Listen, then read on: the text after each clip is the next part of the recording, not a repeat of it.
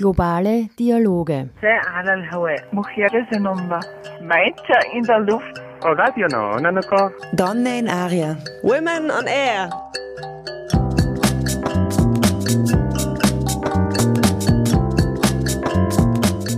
Jeden Dienstag von 13 bis 14 Uhr auf Orange 94.0. Immer abrufbar auf www.noso.at.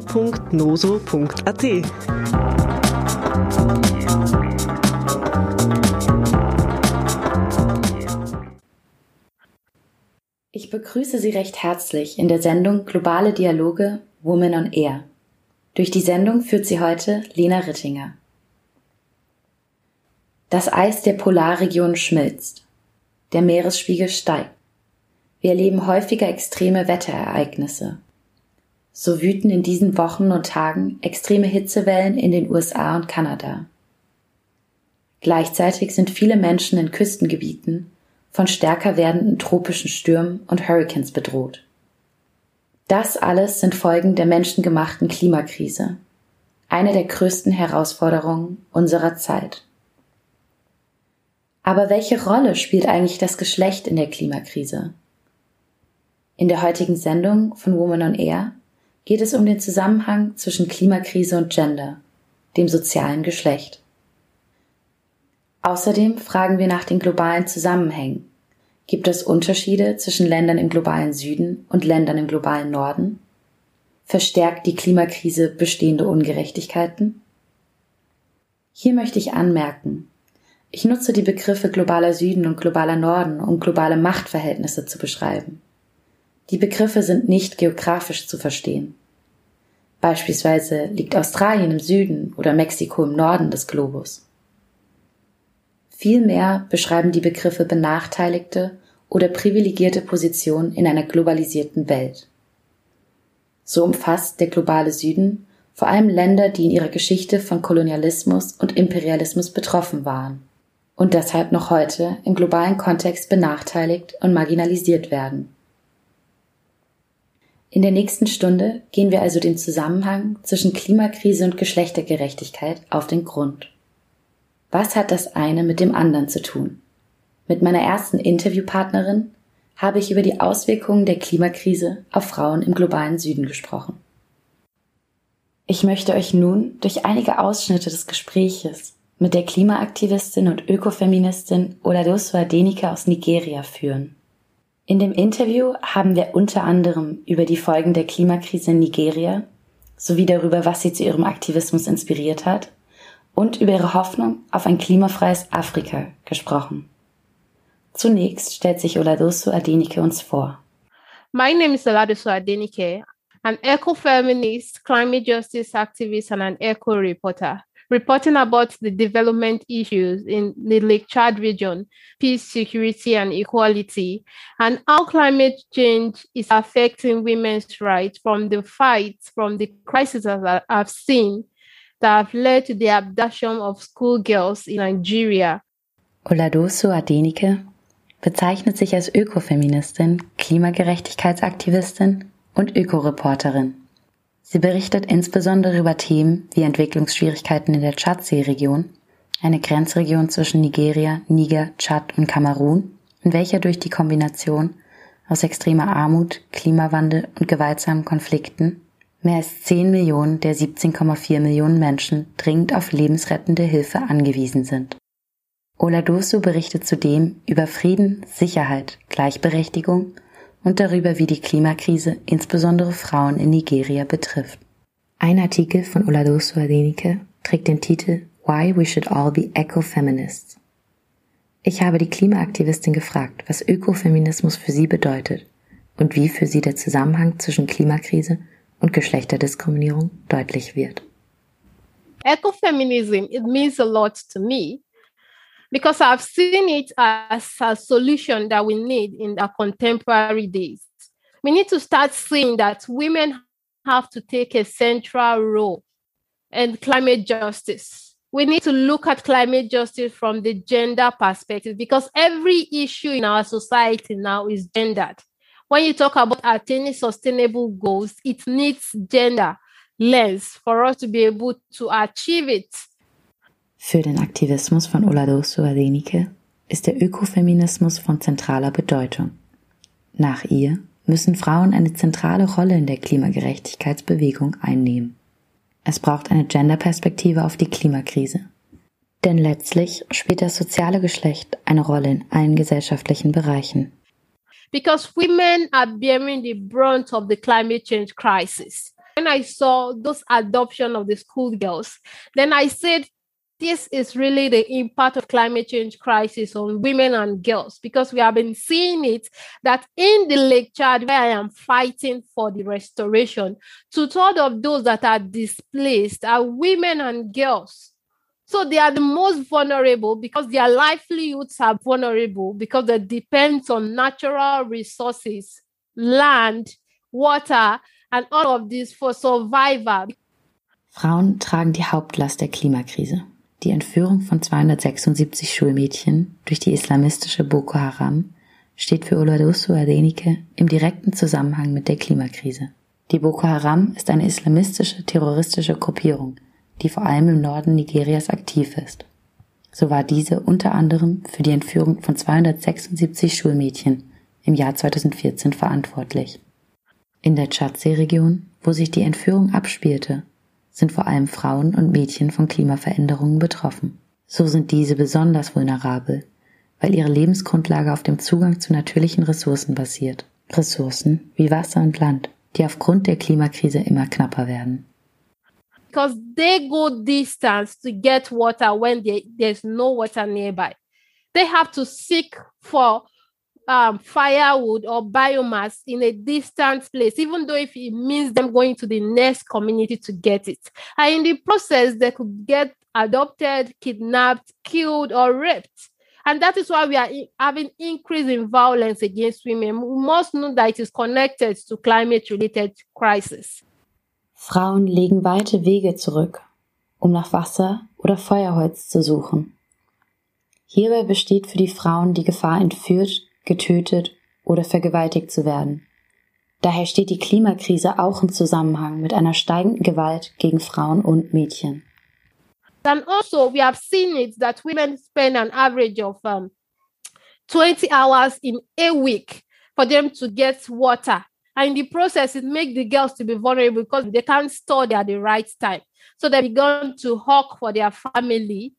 So verbringen Frauen bis zu 20 Stunden in der Woche damit, Wasser zu beschaffen. Diese Arbeit, die das Überleben der Familien sichert, verhindert gleichzeitig, dass Frauen und Mädchen zur Schule gehen können. In the Lake Chad region, more than 20 million girls' brides And it happens when there is flood and drought, when the family needs to survive. So women, so the girls are the survival strategy that they use to get this bride prize. There's a bride prize that they get to stabilize the family. It's important for us to have um, solutions that seek gender lens in it. In der Tschadsee-Region leiden Frauen und Mädchen auch unter Zwangsheiraten. Angesichts von Überflutungen und Dürren ist das Verheiraten von Töchtern eine Überlebensstrategie von Familien. Der Brautpreis sichert das Überleben der in Not geratenen Familien.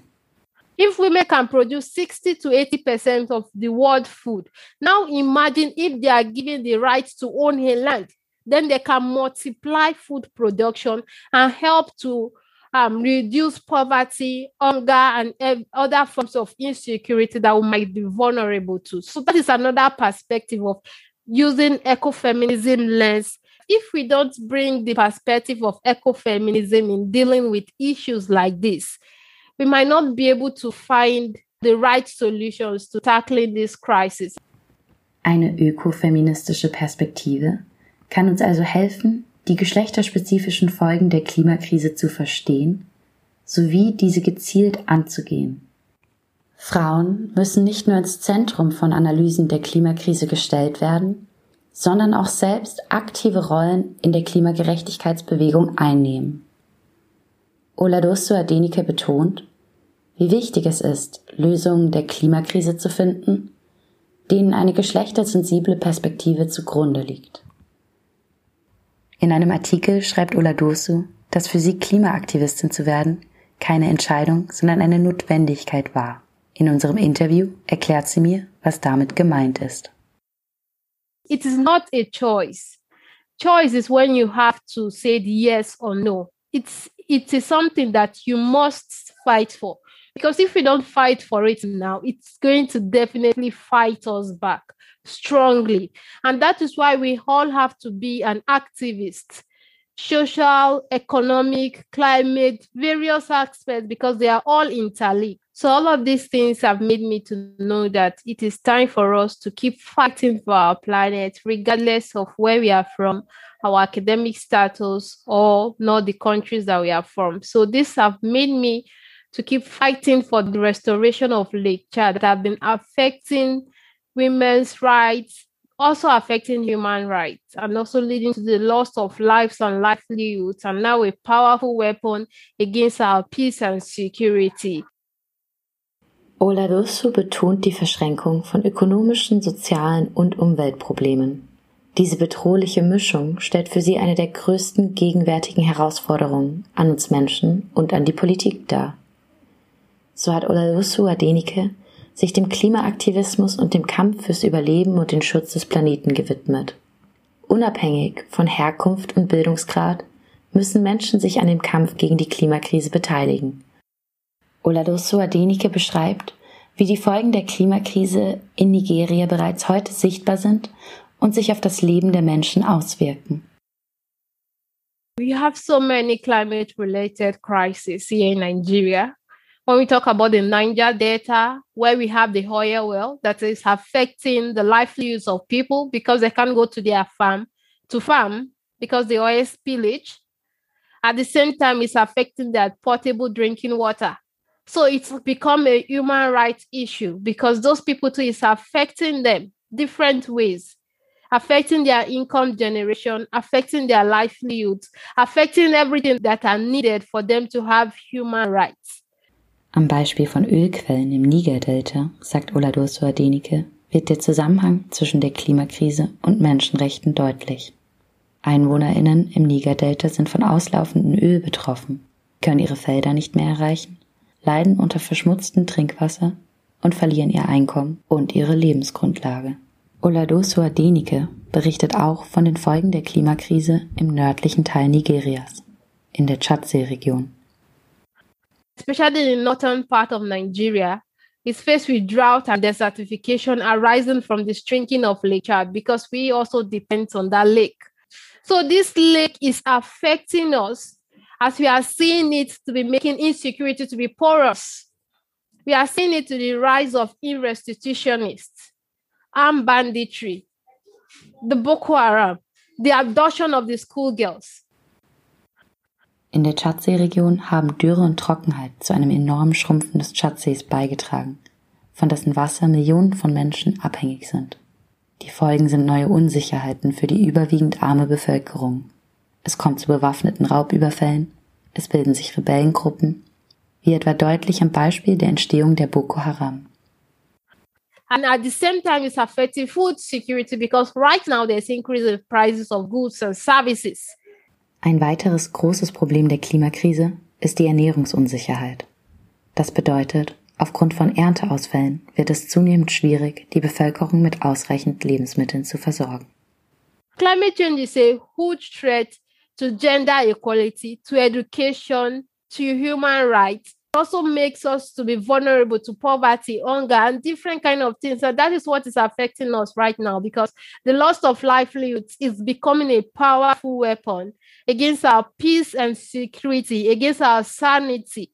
So we have to tell ourselves the truth that climate change is beyond the environmental issue in Nigeria. It's now an economic issue, social issue, in fact, cultural issue. So all of these things are happening in Nigeria, and we need to tell the world what it is so that they could get our perspective and see how we can work together. Oladosu Adenike zeigt eindrücklich auf, wie vielfältig die Folgen und Probleme in Nigeria aufgrund der Klimakrise sind. Sie betont, dass afrikanische Perspektiven mehr Gehör auf internationaler Ebene finden müssen und kämpft dafür, dass diese in die internationale Zusammenarbeit gegen die Klimakrise einfließen. Die Klimaaktivistin und Ökofeministin setzt sich auch für das Konzept der grünen Demokratie ein. Ich habe Oladoso Adenike gefragt, wie ihre Vision einer grünen Demokratie aussieht. My green democracy or the democracy that I want the world to know about or to start thinking about is the democracy that includes the voice of the environment. Because we are seeing it in the COVID 19 that environment is left behind. And if environment is left behind, then there's no way we can take action. There's no way we can be able to solve issues that is affecting us today because everything in our democracy is linked with the environment. So this green democracy brings into remembrance that we need a democracy for the people and the environment. As climate change increases, it also affects our democracy. It makes our democracy to be fragile because it is now leading to insecurity. And once there's insecurity, it's going to affect our peace.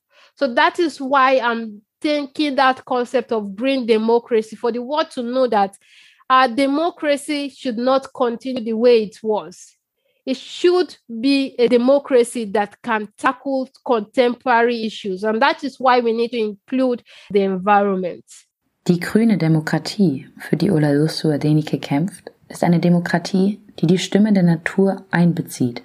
Sie kritisiert, dass die Natur im Konzept der Demokratie momentan vergessen bleibt.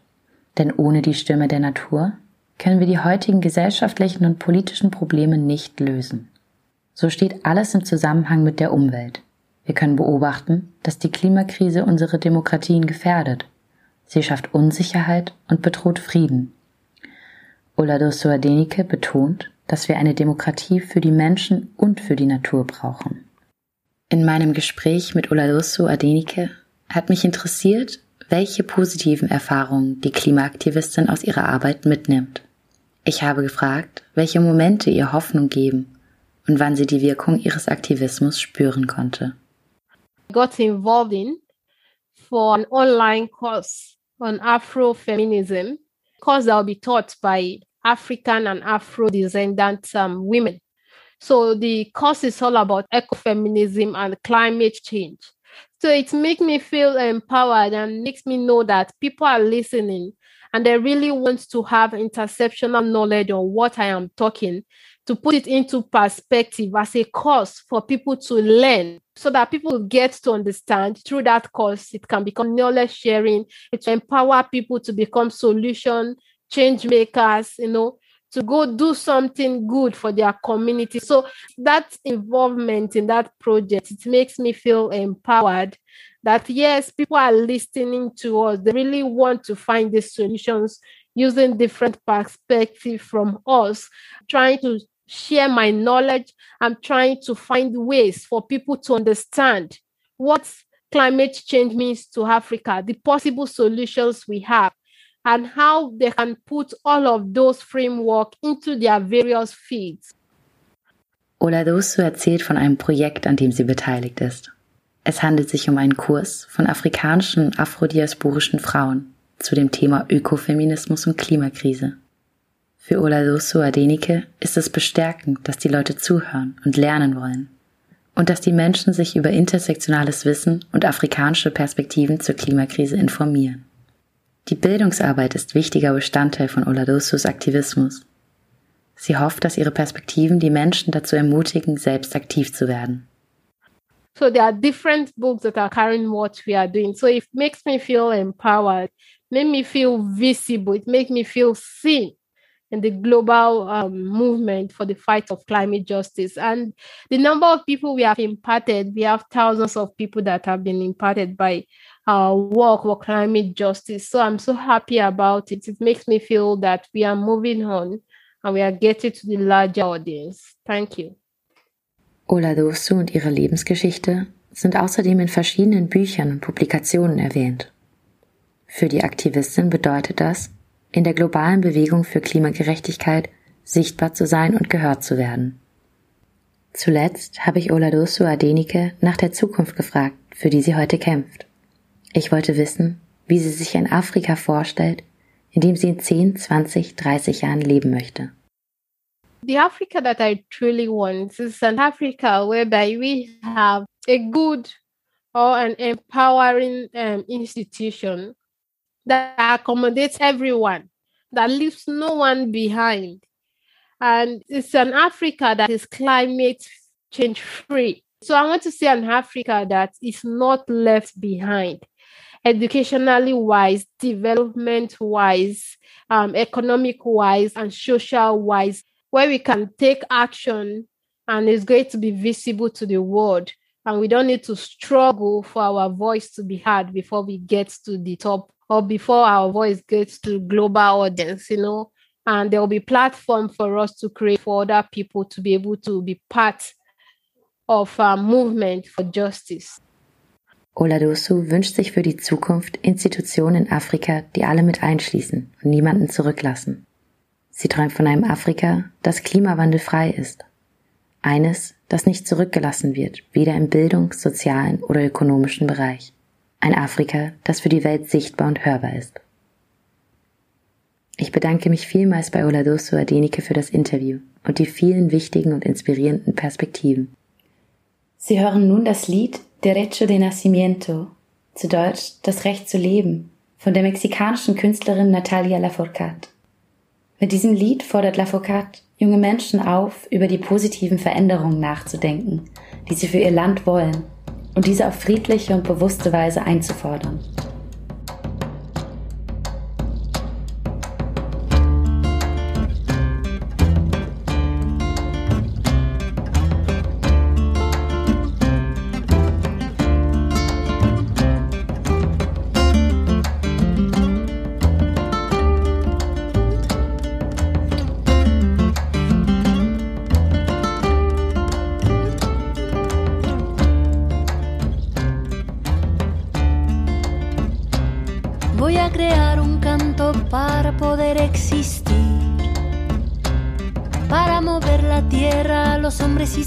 vivi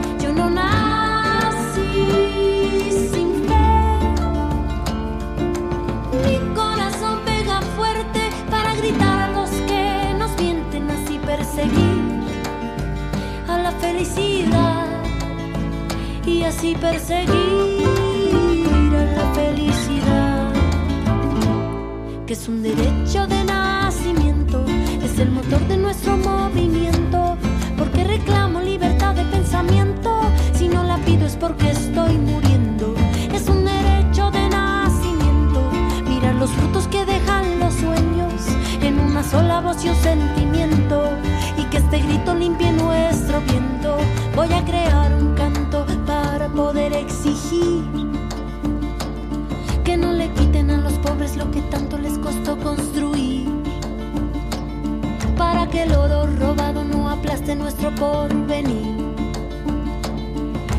que tienen de sobra no les cueste tanto repartir.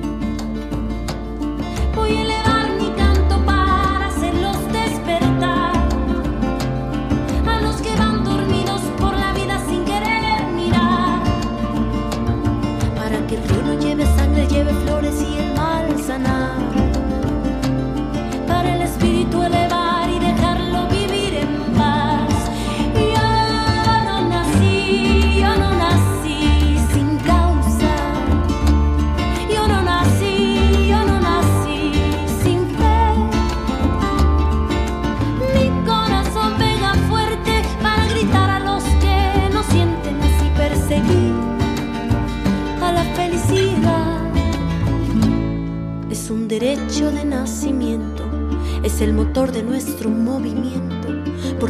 Reclamo libertad de pensamiento, si no la pido es porque estoy muriendo, es un derecho de nacimiento, mira los frutos que dejan los sueños en una sola voz y un sentimiento, y que ese grito limpie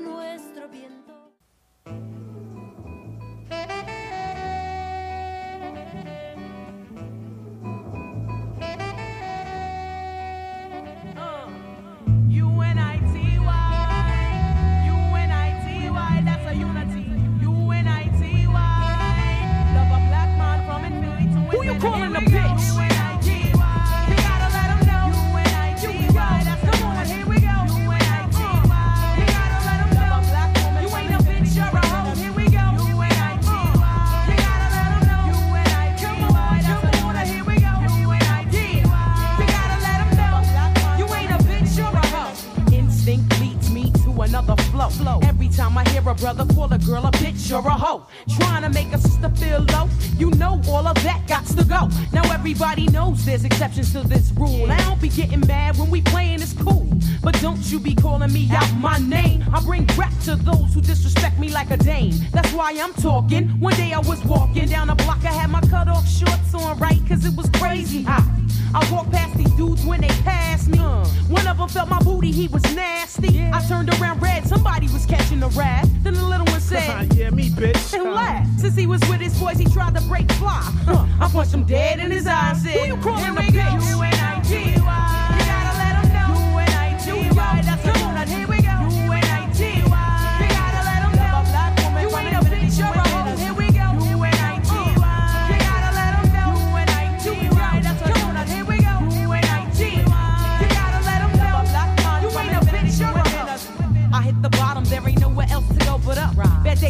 Give you an attitude and you erupt. And take it out on me, but that's about enough. You put your hands on me again, I put your ass in handcuffs. I guess I fell so deep in love, I grew dependency. I was too blind to see just how it was affecting me. All that I knew is you was all the man I had. And I was scared to let you go, even though you treated me bad. But I don't wanna see my kids see me getting beat down by daddy smacking mommy all around. You say I'm nothing without you, but I'm nothing with you. Uh. A man don't really love you if he hits you. This is my notice to the. I'm not not your personal whore. That's not what I'm here for. Ain't nothing good gon' come to you till you do right by me. Brother, you wait and sit in the bitch.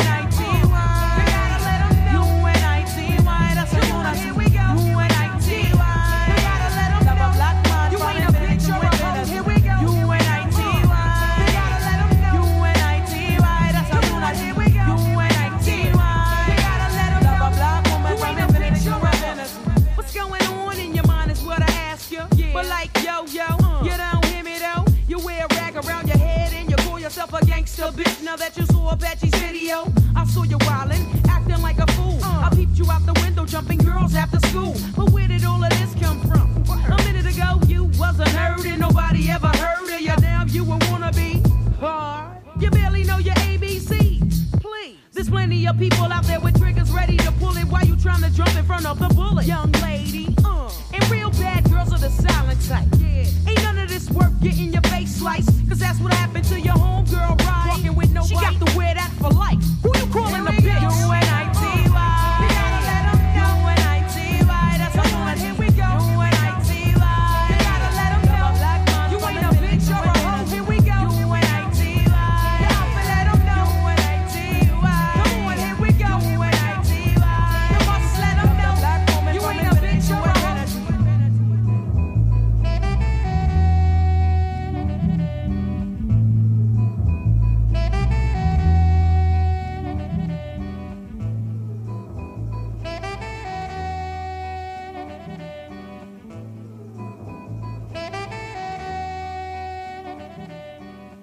Das war UNITY, ein Song der amerikanischen Hip-Hop-Künstlerin Queen Latifah aus ihrem 1993 erschienenen Studioalbum Black Rain.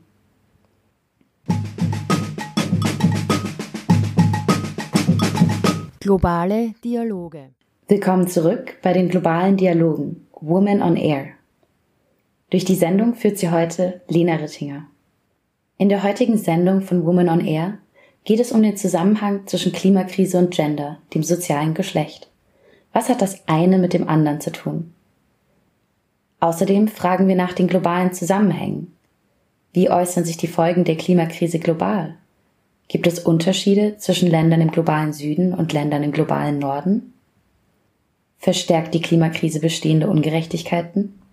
In dem Gespräch mit der Klimaaktivistin und Ökofeministin Oladoso Adenike aus Nigeria haben wir erfahren, dass nicht alle Menschen weltweit gleichermaßen von der Klimakrise betroffen sind. Wir haben darüber gesprochen, dass beispielsweise in Nigeria die Klimakrise bereits heute die Leben und Lebensgrundlagen vieler Menschen bedroht. Außerdem haben wir gehört, dass insbesondere Frauen und Mädchen von den Folgen der Klimakrise betroffen sind. Auch im sogenannten globalen Norden wächst das Bewusstsein für diese Verschränkungen zwischen der Klimakrise und anderen Formen der Diskriminierung. Nichtregierungsorganisationen, auch NGOs genannt, oder soziale Bewegungen wie Fridays for Future thematisieren dies mittlerweile lautstark und rücken die Verschränkung von Klimakrise und beispielsweise Sexismus oder Rassismus in den Vordergrund. So etwa auch meine nächste Interviewpartnerin, Julika Zimmermann. Julika ist Mitarbeiterin bei WECF Deutschland. WECF steht für Women Engaged for a Common Future. Das ist eine NGO, die ihren Schwerpunkt auf Geschlechtergerechtigkeit in Klima- und Umweltfragen legt. Neben ihrer Arbeit ist Julika auch als Klimaaktivistin in verschiedenen Bündnissen aktiv. Zum Beispiel bei dem Bündnis Ende Gelände, das sich mit vielfältigen Protestformen für einen sofortigen Ausstieg aus der klimaschädlichen Kohleenergie einsetzt. Und sie ist in der Protestbewegung gegen die internationale Automobilausstellung, welche dieses Jahr wieder in München stattfindet, organisiert. Hallo Julika, schön, dass du heute bei Woman on Air dabei bist. Vielen Dank für die Einladung.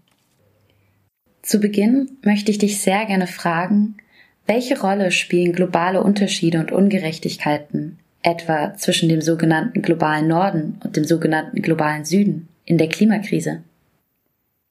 Ja, dazu möchte ich am Anfang gerne zwei äh, afrodeutsche Klimaaktivistinnen zitieren, und zwar Ime Ituen und Rebecca Abena Kennedy Asante. Die meinen, im Kolonialismus liegt der Ursprung der Klimakrise. Mm, und das ist ein super wichtiger Ansatz, äh, wenn wir so drei verschiedenen Mechanismen angucken wollen, wieso die Klimakrise auch heutzutage so aussieht, wie sie aussieht. Und da ist Kolonialismus auf jeden Fall einer der wichtigen ähm, Drehschrauben. Denn Länder des globalen Nordens sind für mehr als zwei Drittel der historischen Treibhausgasemissionen verantwortlich. Gleichzeitig sind Länder des globalen Südens zwei bis dreimal verletzlicher gegenüber Klimawandelfolgen. Also, ne, da sehen wir sehr schön Diskrepanz zwischen globalen Norden, globalen Süden ähm, mit der Verantwortung und der Betroffenheit von den Folgen der Klimakrise. Außerdem sind antikoloniale Kämpfe ähm, und Landrechtskämpfe ähm, sehr stark mit, mit Umweltkämpfen verknüpft. Also ne, so diese ganze Zerstörung von, von Wäldern und Naturressourcen ist ja auch was, was eine sehr starke ähm, neokolonialen Beigeschmack hat. Gleichzeitig haben wir eine zweite Stellschraube und das ist der Kapitalismus. Denn der Kolonialismus war Grundlage dafür, dass sich der Kapitalismus in seiner heutigen Form entwickeln konnte.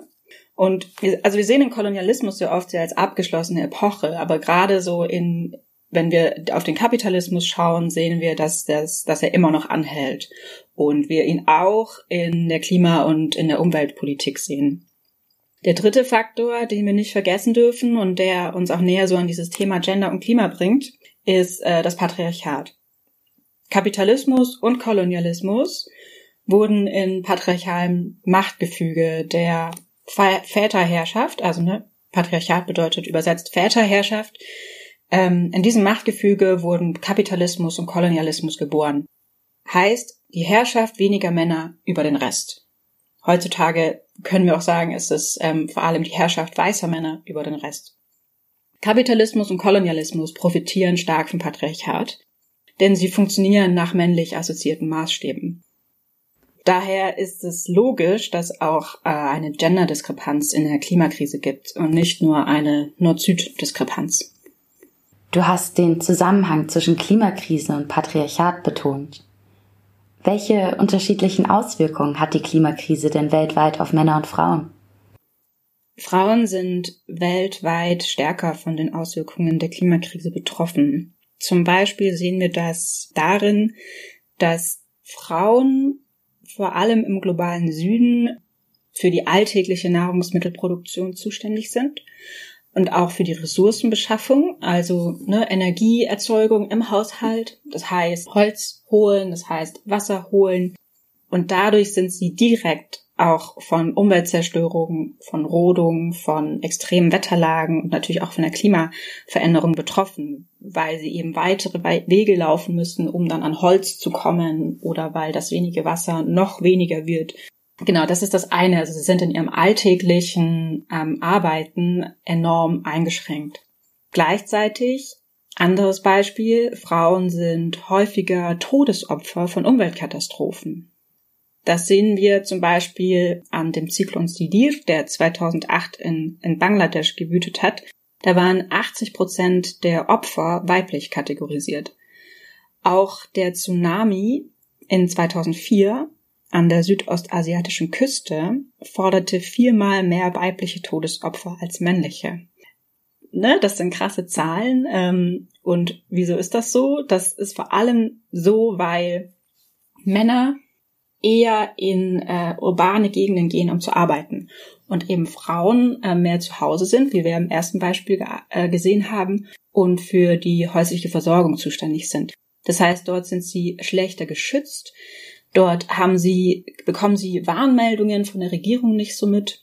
Dort sind sie mehr oder weniger sich selbst überlassen und darum diese hohen Opferzahlen. Ein dritter Aspekt, warum Frauen äh, mehr oder stärker betroffen sind, ähm, ist, sie haben weniger Besitz. Und das ist daher wichtig, weil ne, bei, nach jeder Katastrophe ist es wichtig, sich vor den Verlusten zu schützen oder sich danach wieder ähm, was Neues aufzubauen. Dafür ist ein Beispiel aus der Landwirtschaft ähm, sehr eindrücklich, weil nur 20 Prozent des Landbesitzes weltweit in Frauenhand sind. Aber 60 bis 80 Prozent der Lebensmittel weltweit von Frauen produziert werden. Das heißt, hier die Arbeit, die reingesteckt wird von Frauen, ist meistens auf den Feldern von äh, Väter, Brüdern, Söhnen, Männern. Und wenn ihnen dann die Ernte kaputt geht, wenn Überschwemmungen da sind, ähm, dann stehen sie mit nichts da, also haben keine eigenen Ressourcen, auf die sie zurückgreifen können. Ne? Ich meine, viele Frauen haben nicht mal einen Zugriff auf ein Bankkonto. So, das ist ähm, der dritte Aspekt, der die Betroffenheit sehr deutlich macht. Gibt es auch Folgen der Klimakrise, die Frauen im sogenannten globalen Norden, also zum Beispiel in Westeuropa oder Nordamerika, anders als Männer betreffen? Ja, auch im globalen Norden oder in den Industrieländern haben wir eine andere Form der Betroffenheit der Geschlechter. Ähm, ne, natürlich sieht die ein bisschen anders aus, weil genau wir im globalen Norden natürlich andere Privilegien haben. Ähm, was hier der, der große Stichpunkt, Stichwort ist, ist Care-Arbeit, Gender Care Gap. Denn auch im globalen Norden, und das, ne, ne ich habe jetzt gerade im globalen Süden viel von häuslicher Arbeit geredet und Feuerholz holen und solche Sachen. Dieses Verhältnis haben wir auch im globalen Norden. Die häusliche Arbeit, Pflege-Care-Arbeit wird immer noch überwiegend von weiblich sozialisierten Menschen getragen.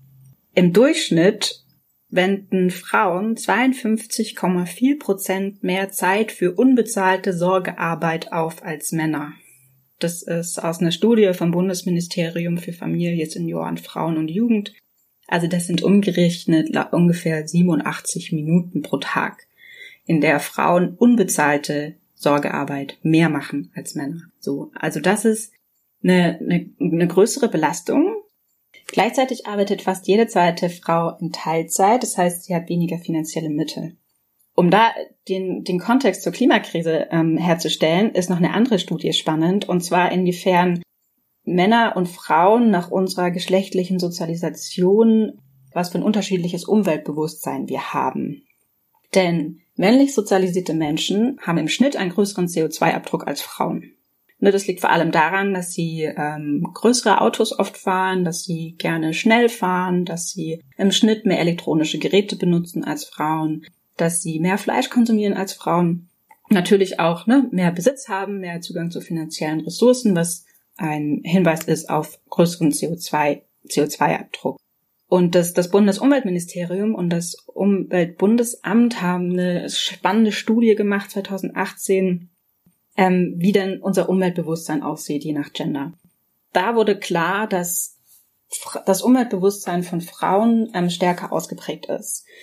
Frauen sind eher bereit, mehr Aufwand und mehr Kosten für nachhaltige Produkte aufzuwenden. Und ne, wenn wir überlegen, was wir eben gehört haben, Frauen haben weniger finanzielle Mittel zur Verfügung und sie stecken viel mehr Zeit in, in häusliche Arbeit und sind aber eher noch bereit, irgendwie nachhaltig ähm, ihren Haushalt zu führen, dann kommt ein immenser, immenser Mehraufwand ähm, im Alltag zustande.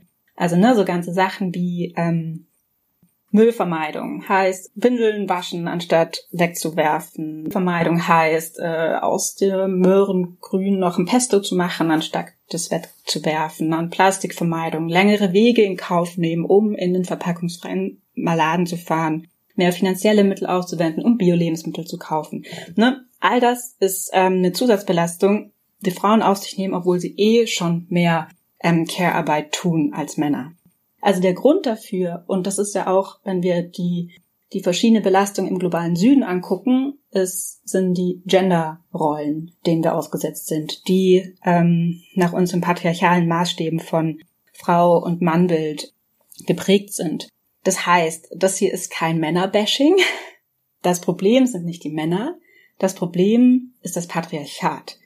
Und mit diesen Geschlechterrollen, mit diesen patriarchalen Geschlechterrollen werden wir alle gleichermaßen von Geburt an sozialisiert. Ganz egal, welches soziale oder biologische Geschlecht wir haben. Also sprich, wer sich für welches Auto entscheidet oder wer welches Konsumverhalten hat, das hat nichts mit persönlichen oder angeborenen Vorlieben zu tun, sondern mit welchen gesellschaftlichen Erwartungen wir ausgesetzt sind. Das heißt, ein großer Stellschraube, eine Lösung für dieses Problem ist ein Aufbrechen der Geschlechterrollen und den geschlechtsspezifischen Aufgabenverteilungen im Alltag. Du hast nun einiges zu Klimabewusstsein und Konsumverhalten gesagt. Nun möchte ich nochmal nachhaken. Wer verursacht die Klimakrise denn eigentlich? Gibt es Unterschiede im Ausmaß nach Geschlecht?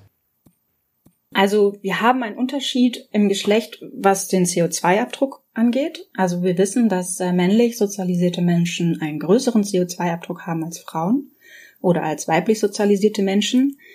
Was wir damit auch noch verknüpfen können, ist ne, eine sehr starke männliche Dominanz im Krisenmanagement. Also wenn wir danach gehen, wer welche Entscheidungen trifft, wer womit sprechen kann, haben wir eine immense ungleiche Verteilung von Frauen und Männern. Also ne, die meisten politischen und wirtschaftlichen Entscheidungsgremien sind ähm, sehr männlich dominiert, äh, in manchen sind überhaupt keine Frauen vorhanden. Und das ist natürlich, wenn wir klimapolitische Entscheidungen treffen, enorm äh, wichtig, dass wir da äh, ausgeglichen sind und zwar nicht nur im Gender, sondern auch in anderen sozialen Faktoren, also ne, auch zum Beispiel mehr ähm, People of Color mit in Entscheidungsgremien mit reinzunehmen. Aber auch in der Wirtschaft ähm, ist es relativ spannend, wenn wir da angucken, welche großen Luftverschmutzer quasi wir haben in der Industrie. Dann, ne, dann sind das so Betriebe wie, wie Lufthansa, wie ähm, BMW, also ich ne, rede jetzt von Deutschland sehr stark, gehe sehr stark von Deutschland aus, BMW, ähm, RWE, also ne, riesiger Kohleabbaukonzern, Dafür habe ich eine spannende Zahl. Und zwar ähm, ist die Frauenquote in Vorständen von großen börsenorientierten und mitbestimmungspflichtigen Unternehmen in Deutschland. Das ist ein sehr komplexer Ausdruck, aber da gehören eben so Konzerne wie RWE, BMW, Lufthansa dazu. Da liegt äh, die Frauenquote in den Vorständen bei im Jahr 2019 bei 8,5 Prozent. Ne? Also nicht mal 10 Prozent. Und wenn wir uns dann anschauen, dass das Umweltbewusstsein von weiblich sozialisierten Menschen viel höher ist ähm, und dann aber in solchen Industriegeschwadern ähm, überwiegend Männer sitzen, dann können wir uns auch nicht mehr wundern, dass eben ne, letztes Jahr oder dieses Jahr war es sowas wie 4,35 Milliarden für die Kohleindustrie von der Bundesregierung rausspringt. Also ne, das ist die Frage, wer redet mit Wer entscheidet, wohin unsere Gelder fließen? Wer entscheidet, was gefördert wird und was nicht? Ähm, da brauchen wir auf jeden Fall äh, einen viel intersektionaleren Ansatz. Eine eurer Kampagnen beim WECF trägt den Namen Reclaim Ökofeminismus. Was bedeutet denn für dich Ökofeminismus und warum ist das Konzept so wichtig in der Arbeit des WECF? Ja, was bedeutet Ökofeminismus? Ähm, der Begriff kommt ursprünglich von der französischen Frauenrechtlerin Françoise de Bonne und wurde von ihr in den ja, Mitte der 70er Jahre geprägt äh, in ihrem Werk Feminisme ou la mort, also zu Deutsch Feminismus oder Tod. Ökofeminismus als Konzept berücksichtigt sämtliche Formen der Unterdrückung. Also nicht nur Unterdrückung zwischen den Menschen, ähm, sondern auch von den Menschen gegenüber seiner natürlichen Umwelt und seinen Ressourcen. Also quasi das Verhältnis, das Unterdrückungs- und Ausbeutungsverhältnis zwischen Mensch und Natur. Das heißt, und das ist wichtig, der Ansatz des Ökofeminismus ist intersektional und antikapitalistisch. Weil der Begriff, den Françoise de Bonne beschreibt, ähm, ne, oder sagen wir so, der Begriff kommt von einer weißen Frau des globalen Nordens, aber er bezeichnet eine Umweltbewegung, die ihre Ursprünge nicht in Europa hat, sondern vor allem im globalen Süden. Hier haben wir Beispiele wie zum Beispiel die Chipko-Bewegung in Nordindien rund um Gaura Devi, die ähm, sich schützend vor Bäume gestellt haben, um sie vor der Rodung zu retten und dafür auch ihr Leben gelassen haben. Oder auch ähm, The Green Belt Movement äh, in Kenia, um Wangari Maatai ist da ein zweites Beispiel. Das sind Bewegungen, die, oder auch ne, viele indigene Bewegungen spielen da auch eine enorm große Rolle, wo auch Frauen großes Empowerment beisteuern in diese Bewegung für ähm, den Erhalt ihrer, ihrer Umwelt. Also der Ökofeminismus ist eine Bewegung aus den 70er Jahren, die sehr stark von Women of Color geprägt wurde. Genau, und daher sehen wir als Ökofeministinnen von WCF auch unsere Aufgabe, unsere Privilegien als weiße Frauen hinsichtlich Ableismus, Klassismus, Sexismus und natürlich Rassismus zu hinterfragen und vor allem Women of Color und indigene Communities in internationalen politischen Gremien sichtbar zu machen. Also ihre Stimme da ähm, zu supporten und uns sehr stark mit diesen Bewegungen solidarisch erklären. Und das tun wir als äh, WCF insbesondere auf der Ebene der Vereinten Nationen ähm, und in globalen Klimaschutz- und Menschenrechtsverhandlungen. Zum Schluss würde ich dich noch sehr gerne fragen, wie sehen für dich die Grundsätze einer feministischen Klimapolitik aus? Grundsätze einer feministischen Klimapolitik müssen natürlich genauso komplex sein, wie das Problem komplex ist. Also wir müssen uns auf jeden Fall von der Vorstellung verabschieden, es sei einfach, ähm, diese Welt zu retten. Letztendlich brauchen wir einen kompletten Systemwandel. Denn Unterdrückungsmechanismen funktionieren alle nach dem gleichen Prinzip und die sind ne, in unserem System des Kapitalismus, des Patriarchats sehr stark verankert. Wir können nicht nur die Ausbeutung der Erde beenden, ohne auch die Ausbeutung von Menschen zu beenden. So, das hängt zusammen. Stichwort Intersektionalität. Wir als Klimabewegung, als feministische Klimabewegung wünschen uns, dass Klima- und Umweltschutz keine Aufgabe bleibt, um die sich überwiegend weiblich sozialisierte Menschen kümmern müssen. Wir wünschen uns, dass alle Geschlechter Verantwortung für ihre Umwelt und für ihre Nachkommen übernehmen. Denn auch Umweltschutz ist Care-Arbeit Gleichzeitig wünschen wir uns auch, dass ja, wir einen, einen Zugang und auch einen Umgang mit unseren Privilegien lernen. Dass wir uns fragen, was bedeutet es, weiß zu sein, was bedeutet es, cis-weiblich oder cis-männlich zu sein, also cis-geschlechtlich zu sein, was bedeutet es, mich uneingeschränkt bewegen zu können. Ne? Also das sind Fragen auf einer sehr individuellen Ebene, die ja oft auch in politischen Diskussionen stark ausgeblendet werden. Auf der Makroebene geht es letztendlich um Umverteilung. Umverteilung von Aufgaben, Umverteilung von Besitz, Umverteilung von Entscheidungsmacht. Denn in all diesen Punkten gibt es starke soziale Ungleichheiten. Ne? Und da geht es nicht nur um Umverteilung zwischen den Geschlechtern, äh, sondern zwischen allen sozial benachteiligten bzw. marginalisierten Gruppen. Und wichtig dabei ist auch, dass Quoten allein eben nicht reichen. Daher nochmal diese äh, Wichtigkeit eines Wertewandels, den wir sowohl in der Politik brauchen, als auch in der Gesellschaft, als auch in der Wirtschaft. Denn solange unser Wirtschaftssystem auf patriarchalen Werten wie Zielstrebigkeit, Endloswachstum, Rücksichtslosigkeit, Dominanz beruhen, können noch so viele Frauen oder auch andere Geschlechter in Vorständen oder in Regierungen sitzen, solange Menschen nach männlich assoziierten Maßstäben handeln müssen, um respektiert und ernst genommen zu werden, wird sich auch nichts ändern. Hier nochmal als Erklärung, ich sage männlich assoziiert, weil Eigenschaften wie Dominanz und Zielstrebigkeit und Ehrgeiz, das sind ja keine männlichen Eigenschaften. Also das haben auch Frauen. ähm, genau, aber sie werden äh, in unserer patriarchalen Gesellschaft eher Männern zugeschrieben, beziehungsweise als überlegen wahrgenommen und bei Männern mehr akzeptiert. Genauso im Gegenzug werden ja ähm, Werte wie Fürsorglichkeit, inklusives Verhalten, Rücksicht, Vorsicht eher als weiblich ähm, und tatsächlich schwächer angesehen, beziehungsweise, und das ist besonders interessant, eben als unrentabel. Und dieses Wertesystem eben gilt es radikal aufzubrechen. Und dafür braucht es einen intersektionalen ökofeministischen Ansatz, der Mensch und Umwelt mitdenkt und auch die Mehrfachbelastung von zum Beispiel Women of Color oder Menschen mit Behinderung, indigenen Menschen und anderen marginalisierten Gruppen mitnimmt. Vielen Dank, Julika, für deine Zeit und spannenden Perspektiven zum Thema Klimakrise und Geschlechtergerechtigkeit, was das eine mit dem anderen zu tun hat. Nun hören Sie den Song Queere Tiere von Soki. Mit dem Lied fordert die Rapperin dazu auf, alle Formen von sexueller Orientierung und Queerness zu normalisieren.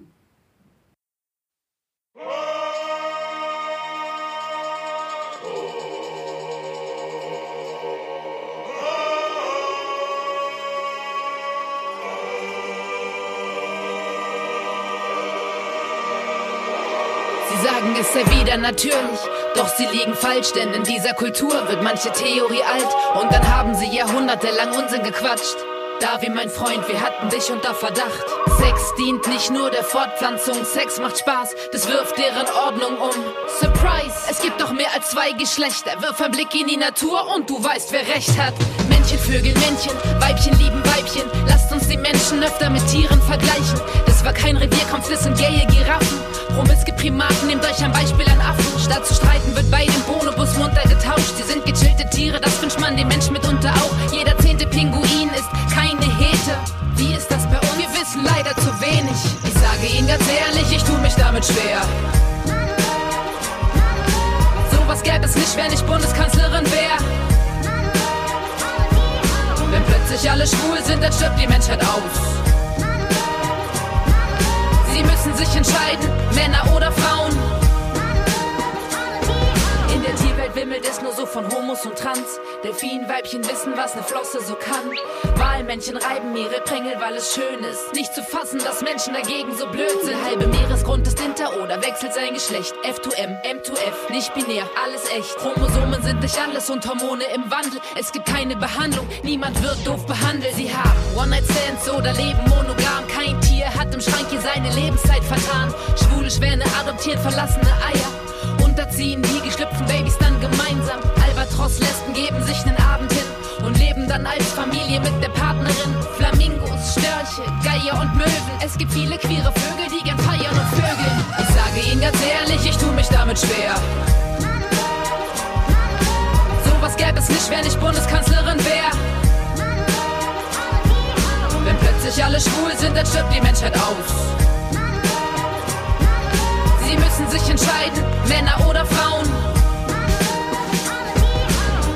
Es gibt Schnecken, die haben an ihren Enden je ein anderes Geschlechtsorgan, um es zu verwenden. Sie leben in Kommunen und Gruppensex ist Standard. Sie bilden einen Kreis und alle sind dann schwanger. Bei Seepferdchen beginnt der Lebenslauf mit der Schwangerschaft in Papas Babybauch. Die Männer kriegen Kinder, mir nix, dir nix. Tja, wenn das nicht queer ist, ich sage Ihnen ganz ehrlich, ich tu mich damit schwer jetzt nicht, wenn ich Bundeskanzlerin wäre. Wenn plötzlich alle schwul sind, dann stirbt die Menschheit aus. Sie müssen sich entscheiden, Männer oder Frauen.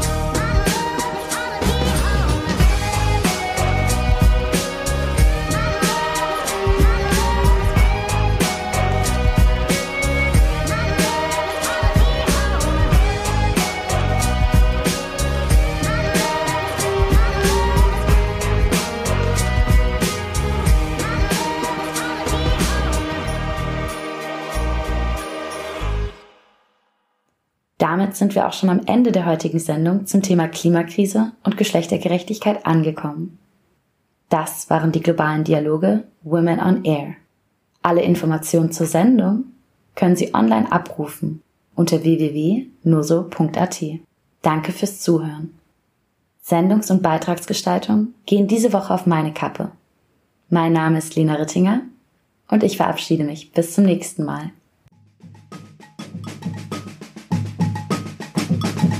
Globale Dialoge. Meiter in der Luft. Donne in Aria. Women on Air.